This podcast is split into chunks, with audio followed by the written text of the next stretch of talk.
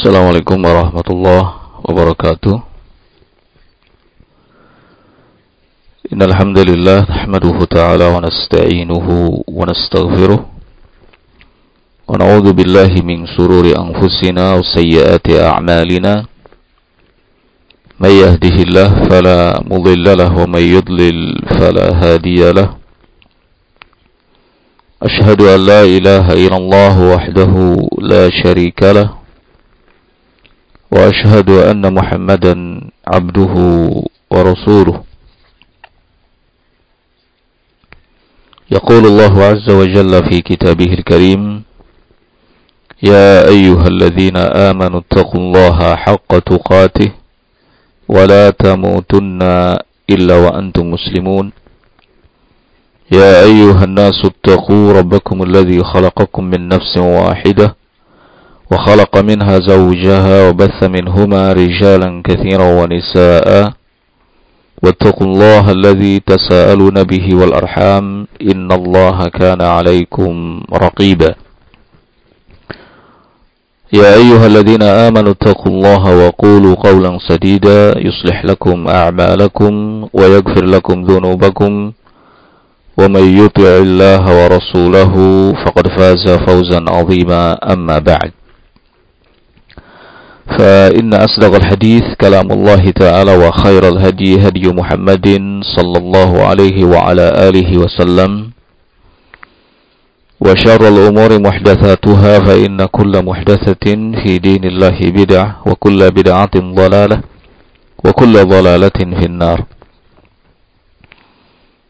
Ikhwani fi din, kaum muslimin rahimakumullah. Alhamdulillah, pagi hari ini kita kembali dipertemukan dalam kajian Kitabul Jami' dari kitab Bulughul Maram. Kali ini kita memasuki hadis yang ke delapan dari kitab atau dari pembahasan tersebut. Hadis kedelapan, hadis yang dibawakan dari sahabat Ali radhiyallahu taala anhu. Kita baca isi hadisnya. Qala Al-Hafidh Ibnu Hajar Al-Asqalani rahimahullahu taala an Ali radhiyallahu taala anhu. Diriwayatkan dari sahabat Ali radhiyallahu taala anhu, beliau mengatakan qala Rasulullah sallallahu alaihi wa ala alihi wasallam, Rasulullah sallallahu alaihi wa ala alihi wasallam bersabda yujzi'u 'anil jama'ati idza marru an yusallima ahaduhum. Yujzi'u sudah dikatakan cukup bagi sekelompok orang apabila mereka lewat, kemudian salah seorang dari mereka mengucapkan salam kepada yang dilewatinya. Wa yujzi'u 'anil jama'ati an yarudda ahaduhum. Dan demikian pula sudah dianggap cukup dari sekelompok orang apabila salah seorang dari mereka menjawab salam ketika ada yang mengucapkan salam kepada mereka. Rawahu Ahmad wal Baihaqi. Al-Hafidh Ibnu Hajar mengatakan hadis ini diriwayatkan oleh Imam Ahmad dan Al Baihaqi.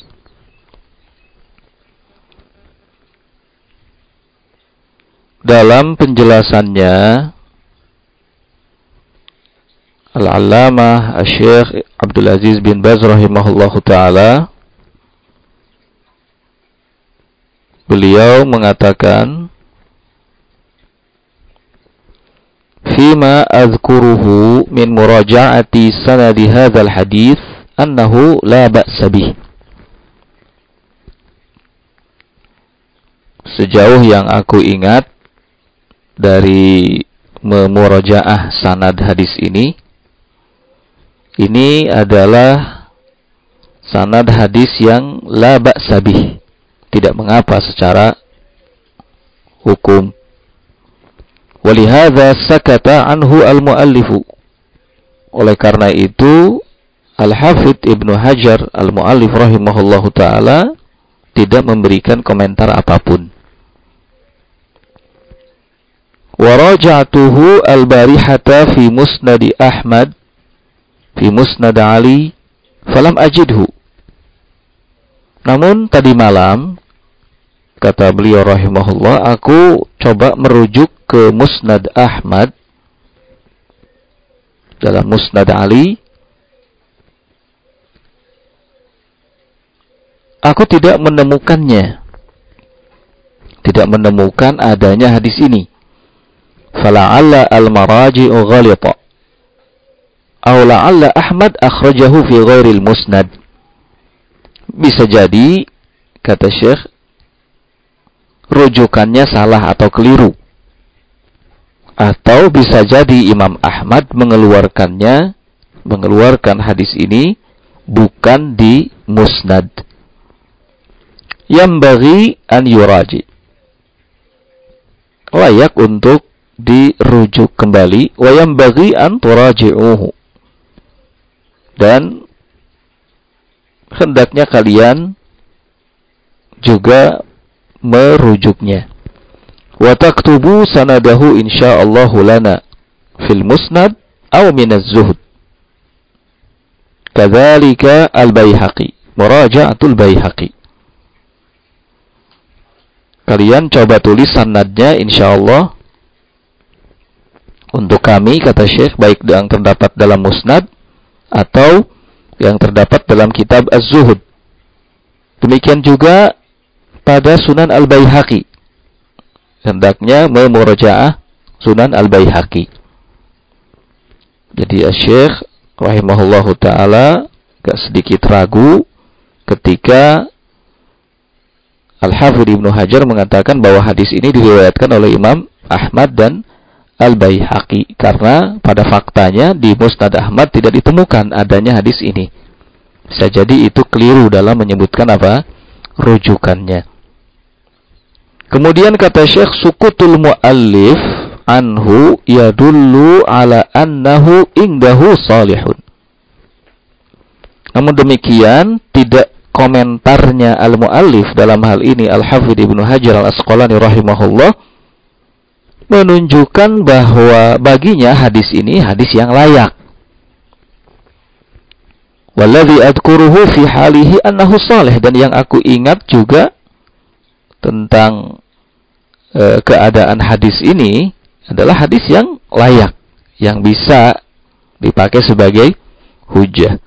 Lakinni ba'idul ahd anhu wa muraja'at sanadihi, namun cukup lama ya ingatanku terkait dengan hadis ini, dan cukup lama juga tidak memurajaah sanadnya. Nah, itu sedikit komentar Syekh Al-Allamah Abdul Aziz bin Baz rahimahullahu taala terkait hadis yang kita bahas ini. Kemudian beliau mengatakan, wa huwa yadullu ala annal bud'a wal jawaba fardu kifayatin wa annahu idza kanu jama'atan wa bada'a ahaduhum kafa. Hadis ini menunjukkan bahwa memulai mengucapkan salam, wal jawab, dan menjawab salam adalah fardu kifayah. Fardu kifayah. Dan bahwasannya apabila ada sekelompok orang, kemudian salah seorang dari mereka mewakili untuk mengucapkan salam, kafa, maka itu sudah dianggap cukup. Wa idza sallamu jami'an fahuwa afdalu wa afdalu, dan jika mereka semuanya mengucapkan salam, maka tentu itu lebih afdal, lebih afdal lagi. Nah. Jadi kalau kita berlima, bertiga, bersepuluh misalnya, ya, hendak mengucapkan salam kepada setiap orang yang kita lewati, bisa salah seorang di antara kita mewakilinya. Nah, wa hakadza al-jawabu, demikian halnya dengan menjawab salam. Idza ajaba ba'dhuhum kafa, apabila sebagian dari sekelompok orang itu mewakili menjawab salam, kafa, maka itu sudah dianggap cukup.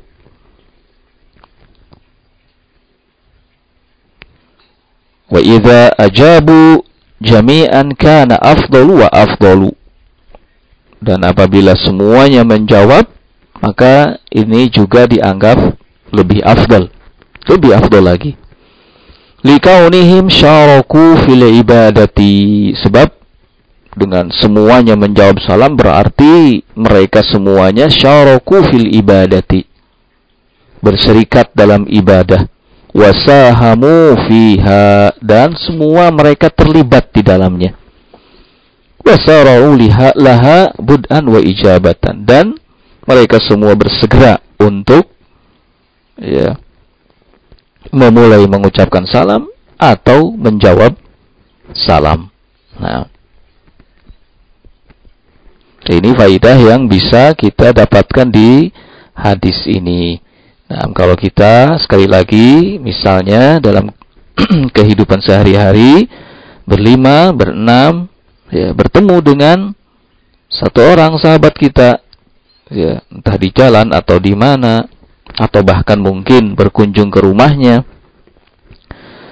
tidak apa-apa satu orang mewakili kita untuk mengucapkan apa? Salam. Nah, jelas ya hadis yang ke delapan ini. Berikutnya kita masuki hadis yang ke sembilan. Qala wa anhu qala, wa anhu qala, qala Rasulullah sallallahu alaihi wa ala alihi wasallam, Rasulullah sallallahu alaihi wasallam bersabda, la tabda'u al-yahuda wal nasara bis salam. Jangan sekali-kali kalian mendahului orang-orang Yahudi dan Nasrani dengan mengucapkan salam kepada mereka. Wa idza laqitumuhum,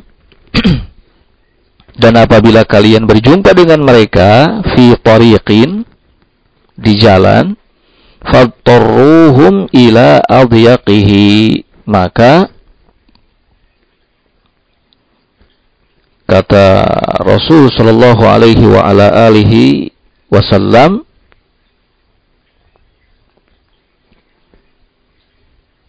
geser mereka ke tempat yang lebih sempit, atau desak mereka ila adyaqihi, ke tempat yang lebih sempit.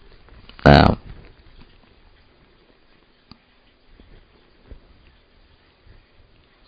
Syekh Abdul Aziz bin Baz rahimahullah mengatakan dalam uraiannya, qauluhu anhu, disebutkan tadi kalimat anhu.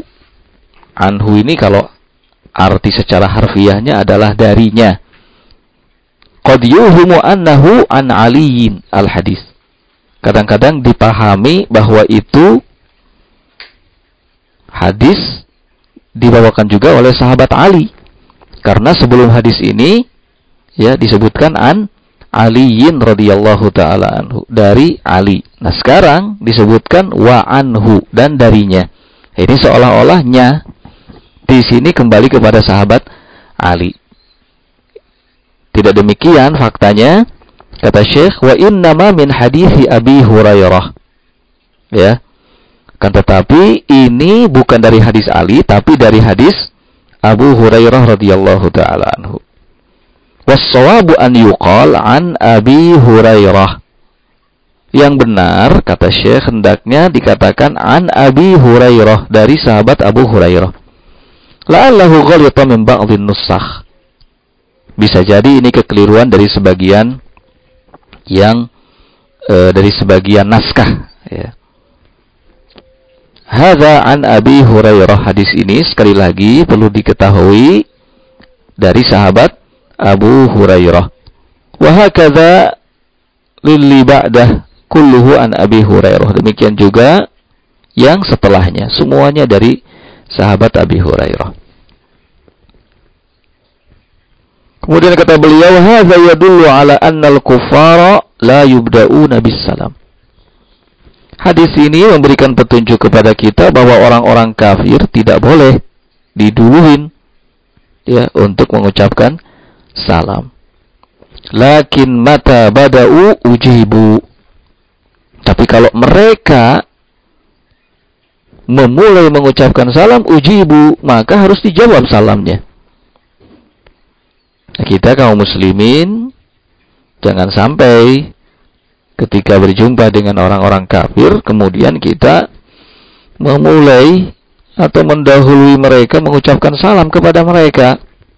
Kenapa? Karena mereka pada dasarnya bukanlah pihak yang layak mendapatkan penghormatan itu. Namun demikian, mata bada'u ujibu.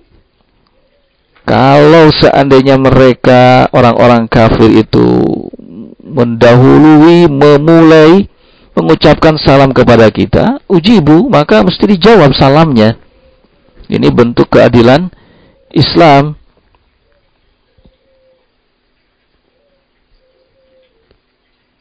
Ya, ini bentuk keadilan Islam yang memerintahkan kepada kita sebagai pemeluknya untuk senantiasa menegakkannya.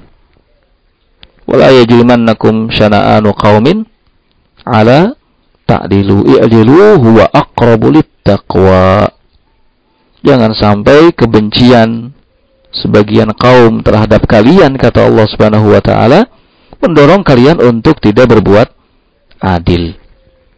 Berbuat adilah, karena sungguhnya keadilan itu lebih mendekatkan kepada takwa.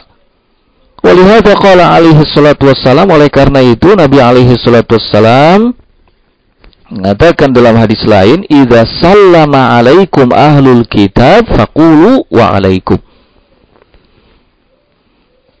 Kalau ahli kitab mengucapkan salam kepada kalian, maka jawablah wa alaikum, dan kepada kalian dan untuk kalian.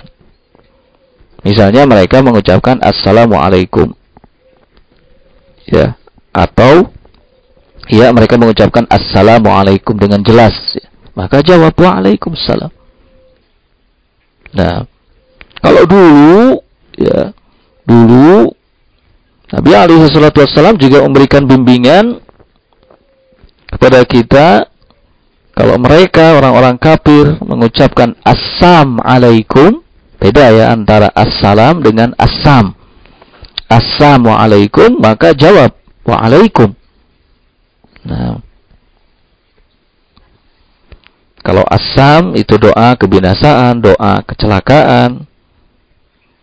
Beda dengan salam. Kalau salam kesejahteraan, keselamatan. Kalau mereka orang-orang kafir mengucapkan kalimat salam dengan jelas, benar, sama seperti kita, assalamualaikum, maka wajib bagi kita untuk menjawabnya waalaikumsalam. Tapi kalau ucapan salam mereka assalamualaikum, maka cukup dijawab waalaikum. Qala fa idza bada'una ajabna la nabda'uhum. Jadi intinya kalau mereka memulai mendahului kita, ya, dengan mengucapkan salam kepada kita, ajabna, kita harus menjawabnya. Wala nabda'uhum, namun sekali-kali kita tidak boleh memulainya, mengucapkan salam kepada mereka. Kenapa? Istidharon li'uluwil Islam alaihim, untuk menampakkan ketinggian Islam di atas mereka. Wa annahu ya'lu wa la yu'la, dan bahwasanya Islam itu agama yang tinggi dan tidak boleh ada yang lebih tinggi darinya, agama apapun. Ya. Walauun min hajrihim, dan ini juga mengandung unsur hajar, boikot kepada mereka. La'allahum yastajibuna lil haq, harapannya agar mereka mau menerima kebenaran. Wa yantabihuna limahum alaihi minal batil, dan agar mereka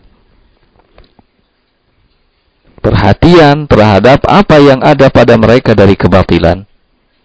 Nah, ini bisa dikatakan sebagai hikmah mengapa kita tidak boleh ya duluan atau memulai mengucapkan salam kepada orang-orang kafir. Pertama, ini sebagai bentuk ketinggian Islam. Ya, kemudian ini juga mengandung unsur hajar, boikot terhadap mereka. Nah, harapannya adalah agar mereka mau menerima kebenaran dan sadar akan kebatilan yang ada padanya. Amma ahlul bid'ah wal ma'asi al-zahirah fayanbaghi an-nadharu fi amrihim. Adapun terkait dengan para pelaku kebid'ahan dan pelaku kemaksiatan yang nampak, maka yang bagi an-nawaru fi amrihim, mesti memperhatikan, melihat ya keadaan mereka. Fa in kana baduhum aw jawabuhum yurja fihi khairun warujuhum ila shawab fu'ila.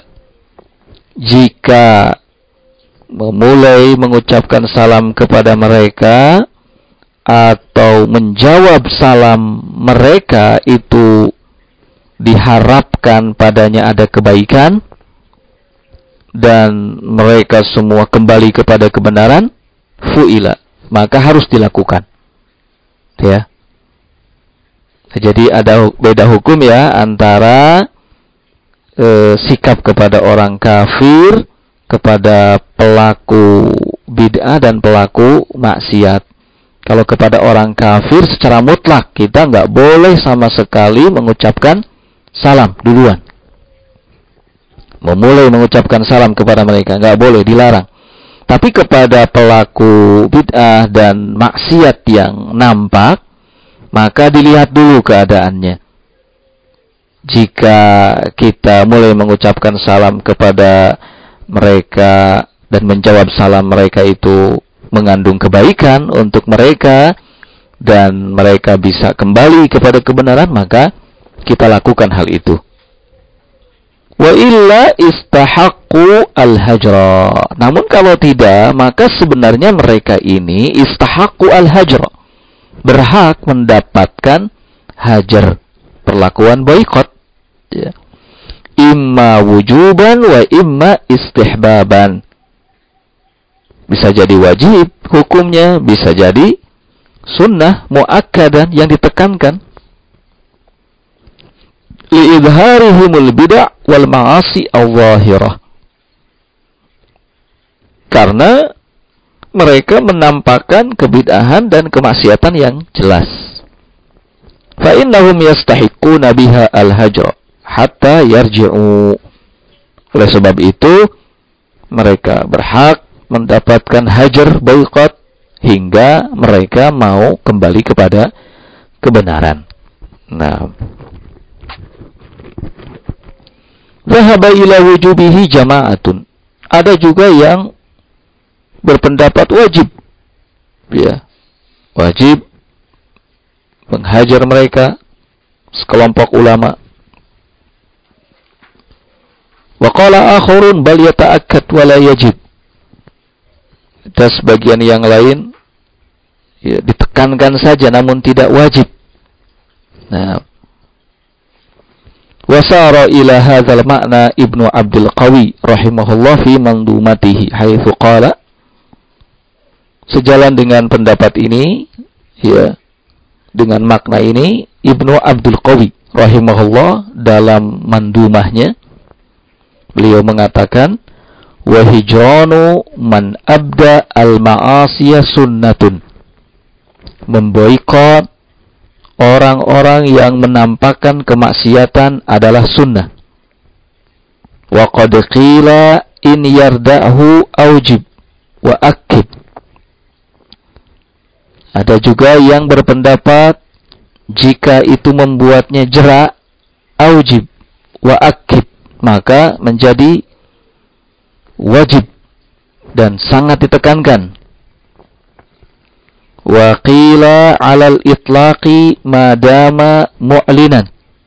Ada juga yang mengatakan wajib secara mutlak madama mu'linan, selama terang-terangan dalam maksiatnya. Walaqihi biwajhin mukfahirin murabbadin, dan ketika berjumpa dengannya hendaknya menampakkan wajah yang masam, ya, murabbadin, sama maknanya wajah yang masam, ya, cemberut. Nah, qala fa dzakara al-aqwal ats-tsalatsata. Beliau menyebutkan tiga pendapat, ya, terkait dengan hajar ini. Al-wujub mutlaqan fi hajrihi, di antaranya adalah wajib secara mutlak menghajarnya, wa tafsil, dan merinci. In kana yarda'u wajib wa illa fala. Jika membuatnya jera maka wajib, jika tidak maka tidak wajib. Wa jazama fil awal wa huwa annahu sunnah, namun beliau Ibnu Abdul Qawi ini memastikan, ya, memastikan fil awal pada pendapat yang pertama, wa huwa annahu sunnah, yaitu bahwa menghajar orang-orang yang menampakkan kemaksiatan secara terang-terangan adalah sunnah. Li'annahu qad yahsulu bihil maqsud, sebab dengan itu sudah tercapai tujuannya. Wali'anna Rasulullah alaihi salatu wassalam hajara thalathatan, Ka'ban wa sahibaihi radhiyallahu ta'ala anhum, lamma takhallafu an ghazwatit Tabuk.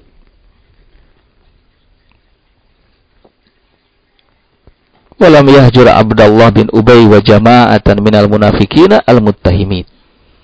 Karena Rasul alaihi salatu wassalam juga dulu pernah menghajar tiga orang, yaitu Ka'ab dan dua sahabatnya, semoga Allah subhanahu wa ta'ala meridhai mereka, ketika mereka tidak ikut dalam perang Tabuk. Namun sebaliknya Rasul sallallahu alaihi wasallam tidak menghajar Abdullah bin Ubay dan kelompoknya dari kalangan orang-orang munafikin, ya, al-muttahimin, yang memang posisinya tertuduh, ya, meragukan. Nah, qala ahlul ilmi, terkait dengan hal ini ahlul ilmi mengatakan inna madzaka li mura'atil maslahati syar'iyyah, itu dalam rangka menjaga maslahat syar'i. Ini poin pentingnya, ya, ini poin pentingnya dari persoalan hajar atau boikot. Selalu disesuaikan dengan maslahat apa? Syar'i. Fa idza kanatil maslahatu taqdi 'adamul hajar wajabat al-mujamalah daf'an lisyarr wa ri'ayatan lil maslahatil 'ammah. Lihat di sini. Jika maslahatnya menuntut untuk tidak menghajar, maka yang dilakukan adalah wajib bermujamalah, berbasa-basi, daf'an lisyarr, dalam rangka mencegah apa? Kejelekan. Dan dalam rangka menjaga maslahat yang sifatnya lebih umum. Makanya, ya, Rasul sallallahu alaihi wasallam memboikot Ka'ab dan dua orang sahabatnya ketika mereka tidak ikut perang Tabuk, tapi tidak menghajar siapa? Abdullah bin Ubay, yang jelas-jelas nyata munafik. Kenapa kok seperti itu? Perlakuannya kok berbeda? Jawabannya adalah untuk menjaga maslahat syar'i. Rasul alaihi salatu wassalam lebih mengetahui, ya, persoalan ini dengan detail. Maka jika maslahatnya menuntut untuk tidak menghajar, jangan lakukan hajar. Untuk menjaga terjadinya kejelekan, ya, keburukan yang lebih menyeluruh, ya, dan dalam rangka menjaga maslahat yang bersifat menyeluruh juga atau umum. Wa in kanatil maslahatu taqtadi hajruhu li'annahu la yatarattab 'alaihi illa khairun yujibunahu. Maka jika maslahatnya menuntut untuk menghajarnya, menghajar seseorang, menghajar pelaku maksiat misalnya, dan la yatarattaba alaihi, tidak menimbulkan hal apapun setelahnya kecuali kebaikan, yujibunahu, maka para ahlul ilmi mewajibkan untuk melakukan hal itu. Nah, kama fa'ala Nabi wa alaihi salatu wassalam ma'a Ka'ab wa sahibaih radhiyallahu ta'ala anhu, sebagaimana yang dilakukan oleh Nabi terhadap Ka'ab dan dua sahabatnya.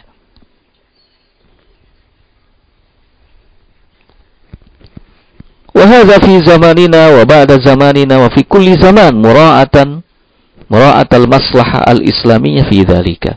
Ini berlaku di zaman kita, ya, berlaku di zaman kita juga, dan berlaku setelah zaman kita, bahkan di setiap zaman,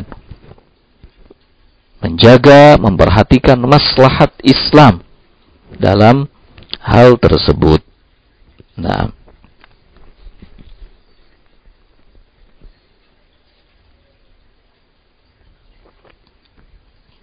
hadirin kaum muslimin eh, rahimakumullah, kita baca satu hadis lagi, insyaallah.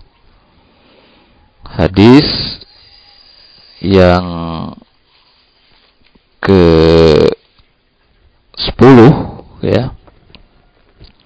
Hadis Abi Hurairah, an Abi Hurairah radhiyallahu taala anhu, an Nabi sallallahu alaihi wasallam annahu qala idza atasa ahadukum falyaqul alhamdulillah wal yaqul lahu akhuhu yarhamukallah. فإذا قال له يرحمك الله فليقل له يهديكم الله ويصلح بالكم.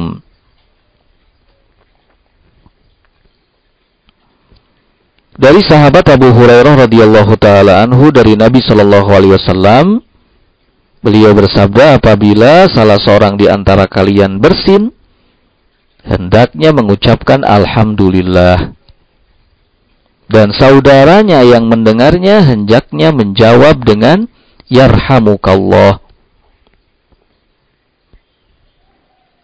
Fa idza qala lahu yarhamukallah, maka apabila saudaranya menjawab bersinnya dengan mengucapkan yarhamukallah, maka yang bersin hendaknya menjawabnya dengan doa yahdikumullah wa yuslih balakum.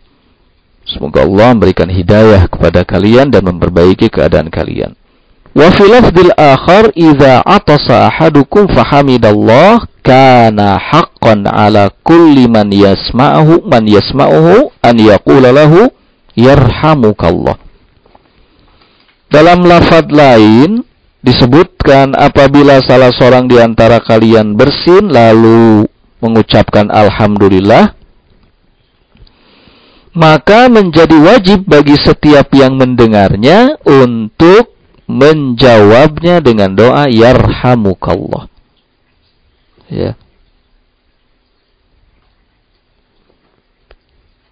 Ini hadis yang ke sepuluh. Ini juga terkait dengan adab, dan sebagiannya sudah dibahas sebenarnya di hadis pertama yang menyangkut hak muslim itu, ya. Disebutkan kata Syekh dalam keterangannya, fasunnatu lil 'atis an yahmadallah was sunnah liman sami'ahu an yushammitahu. Maka yang sunnah bagi yang bersin adalah mengucapkan alhamdulillah, dan yang sunnah bagi yang mendengarnya adalah mendoakannya. Nah, kalau mendoakan orang bersin ketika dia mengucapkan alhamdulillah, ya, ini disunnahkan bagi setiap yang mendengar. Jadi tidak bisa diwakili oleh satu orang saja, beda dengan menjawab apa? Salam ketika kita banyakan, ya. Sebab Nabi mengatakan kana haqqan ala kulli man yasma'uhu. Man yasma'uhu. Menjadi wajib bagi setiap yang mendengarnya. Jadi kalau kita berlima mendengar, kita semua ada satu orang yang bersin kemudian mengucapkan alhamdulillah, maka kita semua dianjurkan untuk mendoakannya, menjawabnya dengan doa. Nggak bisa diwakili oleh satu orang dari kita. Nah, waqad qala qaumun bil wujub, pada sebagian kaum para ahlul ilmi yang mengatakan wajib, ya, wajib menjawab apa? Bersin. Wa huwa qaulun qawiyyun, ini pendapat yang kuat kata Syekh. Lil awamir fi dzalika, sebab ada perintah untuk itu. Wal aslu fil amri lil wujub, dan hukum asal dalam usul fikih, hukum asal sebuah perintah itu memang menunjukkan wajib. Amma idza lam yahmadil fala yushammad. Beda halnya ketika yang bersin itu tidak mengucapkan alhamdulillah, lam yahmad, tidak mengucapkan alhamdulillah, fala yushammat, maka tidak perlu didoakan, ya. Sebab doa ini terkait dengan ucapan alhamdulillah. Saat yang bersin mengucapkan alhamdulillah didoakan, saat tidak maka tidak, ya. Walihada fis sahih, oleh karenanya dalam hadis sahih riwayat Muslim disebutkan annahu sallallahu alaihi wasallam atau sa'ingdahu ithnan ani Nabi sallallahu alaihi wasallam atau sa'ingdahu ithnan fashammata ahadahuma wa lam yushammit al-akhar. Pernah, ya, Nabi alaihi salatu wasallam di sisi beliau ada dua orang yang bersin. Fashammata ahadahuma, beliau mendoakan salah satunya atau menjawab bersin salah satunya.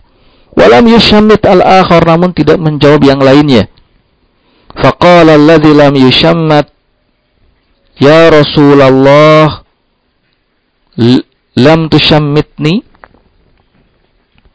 Orang yang bersin yang tidak didoakan atau dijawab bersinnya tadi berkata kepada Rasulullah, wahai Rasulullah,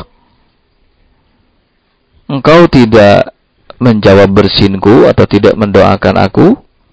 Faqala, beliau sallallahu alaihi wasallam menjawab, innahu hamidallah. Fashammatuhu.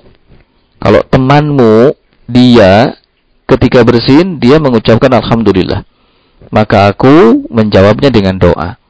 Wa anta lam tahmadillah, sedangkan engkau tidak membaca alhamdulillah. Falam ushammitka, maka aku tidak menjawab bersinmu dengan doa. Nah ini, ya, ini semakin menguatkan bahwa yang patut untuk kita jawab dengan doa, ya, saat ada yang bersin adalah yang mengucapkan alhamdulillah. Kalau tidak, jangan.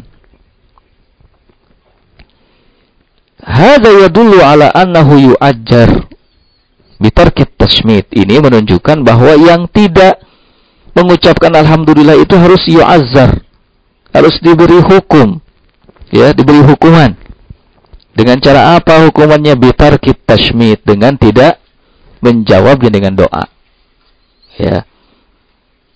Nah ini hikmah, hikmah mengapa yang bersin yang tidak mengucapkan alhamdulillah itu tidak dijawab dengan doa, dalam rangka memberi hukuman, ya. Hatta yantabiha, hingga dia, ya, teringatkan, hingga dia teringatkan. Bisa jadi ketika tidak dijawab, dia ingat, oh saya tadi tidak mengucapkan alhamdulillah, akhirnya mengucapkan alhamdulillah. Nah, hatta la ya'uda ilal ghaflati wa ilat tasahuli bis sunan, dan agar tidak kembali lalai dan bermudah-mudah terhadap sunnah-sunnah Nabi Shallallahu Alaihi wa ala alihi wasallam. Nah, itu diantaranya uraian yang dikemukakan oleh Syekh rahimahullahu ta'ala terkait dengan hadis ini. Dengan demikian kita cukupkan sampai di sini dulu ya, pertemuan kita pada pagi hari ini. Insyaallah kita lanjut di lain waktu dan kesempatan. Nah,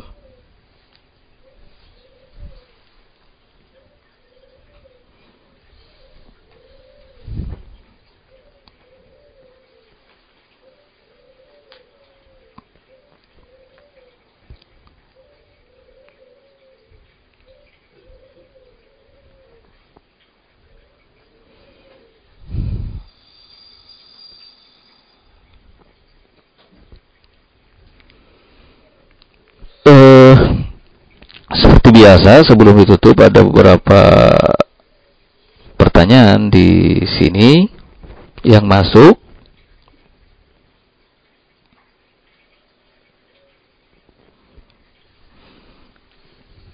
Yang pertama, mohon nasihat buat saya.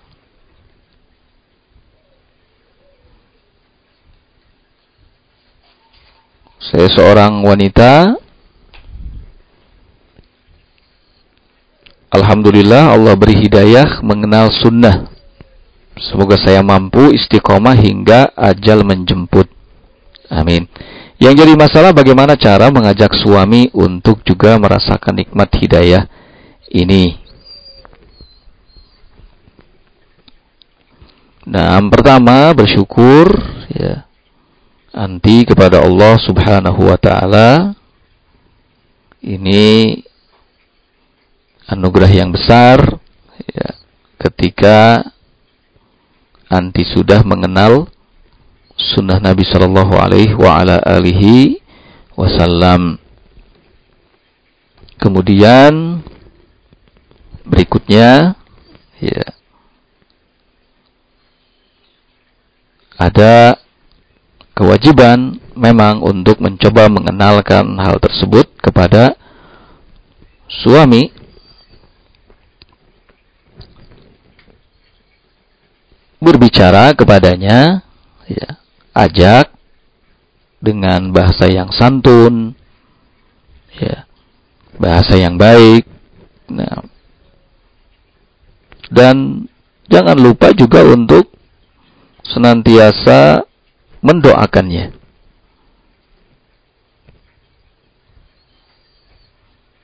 Terus doakan agar suami juga diberi hidayah oleh Allah subhanahu wa ta'ala untuk bisa mengenal sunnah.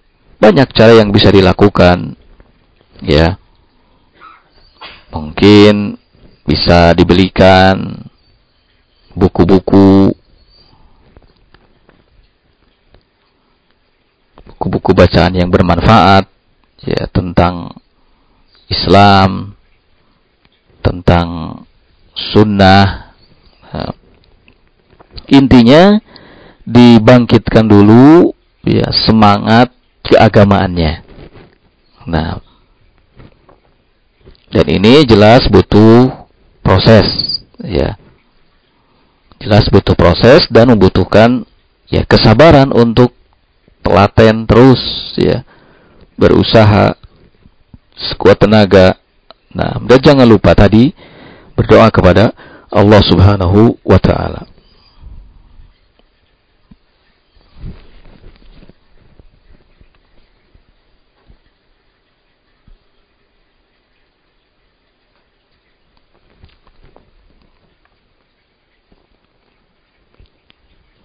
Afwan Ustaz, mau tanya kapan dilakukan sujud sahwi, setelah salam atau sebelum salam? Pada dasarnya sujud sahwi boleh dilakukan di kedua tempat itu, baik sebelum salam atau setelah salam. Nah, bisa sebelum salam, bisa setelah salam. Ada juga yang merinci ya Ada juga yang merinci dengan melihat kalau kelebihan rakaat atau kekurangan e, rakaat, ya. Nah, mudah saja bisa dilakukan sebelum salam intinya atau setelah salam.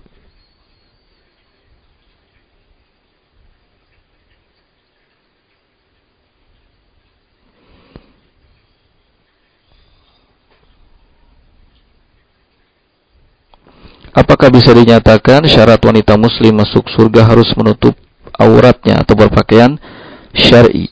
Menutup aurat bagi laki-laki ataupun bagi wanita adalah hal yang wajib hukumnya.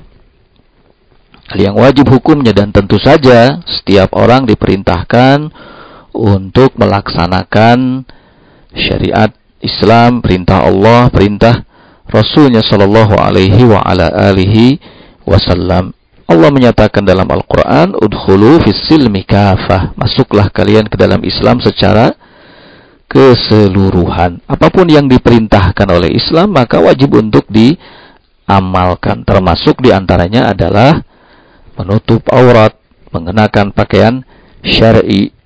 Tentu saja ada harapan besar bagi yang senantiasa melaksanakan hal yang diwajibkan Allah dan meninggalkan apa-apa yang dilarangnya. Harapan besarnya adalah Allah akan e, memberi balasan, ya, pahala, dan yang paling besarnya tentu saja adalah pahala surga.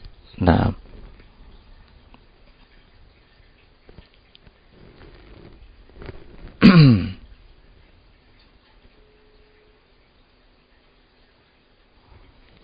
Assalamualaikum al-afwan Ustaz, apa yang harus dilakukan apabila ada seseorang yang merintahkan kepada teman atau saudaranya untuk tidak boleh bergabung dengan teman-teman yang lain? Mungkin perlu dirinci, ya. Perlu dirinci, bisa jadi eh, larangan tersebut didasarkan pada keadaan teman-teman yang memang tidak baik, ya, perilakunya atau akhlaknya atau keyakinannya, ya. Kalau memang itu yang jadi dasarnya, maka ini adalah hal yang baik, ya. Ini adalah hal yang baik. Nah,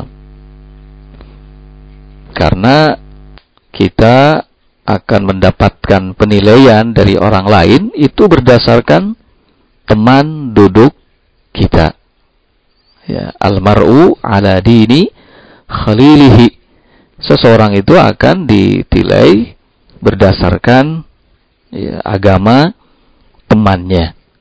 Oleh karena itu memang kita diperintahkan oleh syariat ini untuk mencari teman yang baik, ya, bergaul dengan orang-orang yang soleh. Nah, jadi jika ada, ya, seseorang yang mengingatkan kita dari teman-teman yang buruk, nah, ini harus menjadi perhatian kita. Nah,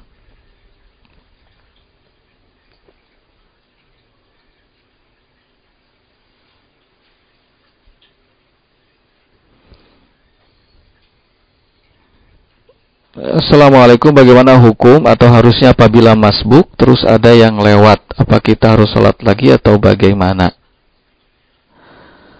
E, ketika kita masbuk, ya, kita masbuk, tentu kewajiban kita adalah menyempurnakan sholat yang kita tertinggal darinya.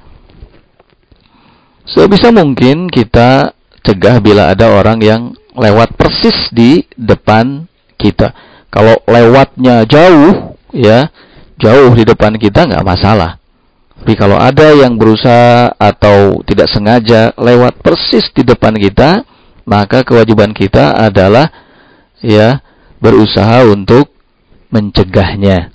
Jangan sampai melewati persis di depan kita. Kalau jaraknya dua meter atau tiga meter depan kita nggak masalah, insya Allah.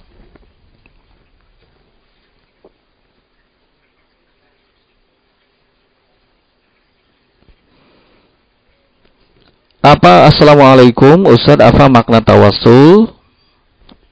Apa makna tawassul dan bagaimana hukum tawassul dengan lafaz seperti itu? E, tawassul itu artinya adalah taqarrub. Ya, artinya adalah taqarrub.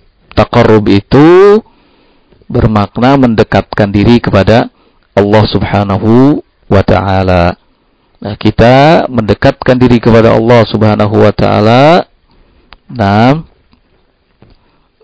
dengan amal soleh yang kita kerjakan, kemudian juga dengan asmaul husna, ya, nama-nama dan sifat-sifat Allah yang mulia. Nah,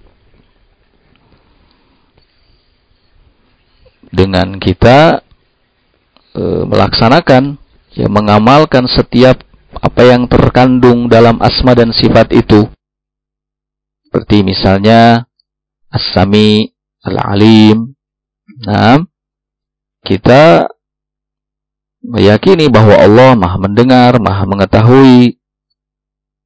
Dalam prakteknya, kita berusaha untuk menjauhi segala hal yang diharamkan dan dilarang oleh Allah Subhanahu wa taala.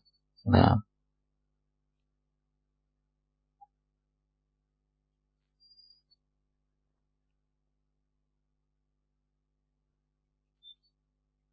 nampaknya kita cukupkan sampai di sini. Wallahu ta'ala a'lam bisawab. Subhanakallahumma bihamdik, asyhadu an la ilaha illa anta, astaghfiruka wa atubu ilaik. Walhamdulillahirabbil alamin. Wassalamualaikum warahmatullahi wabarakatuh.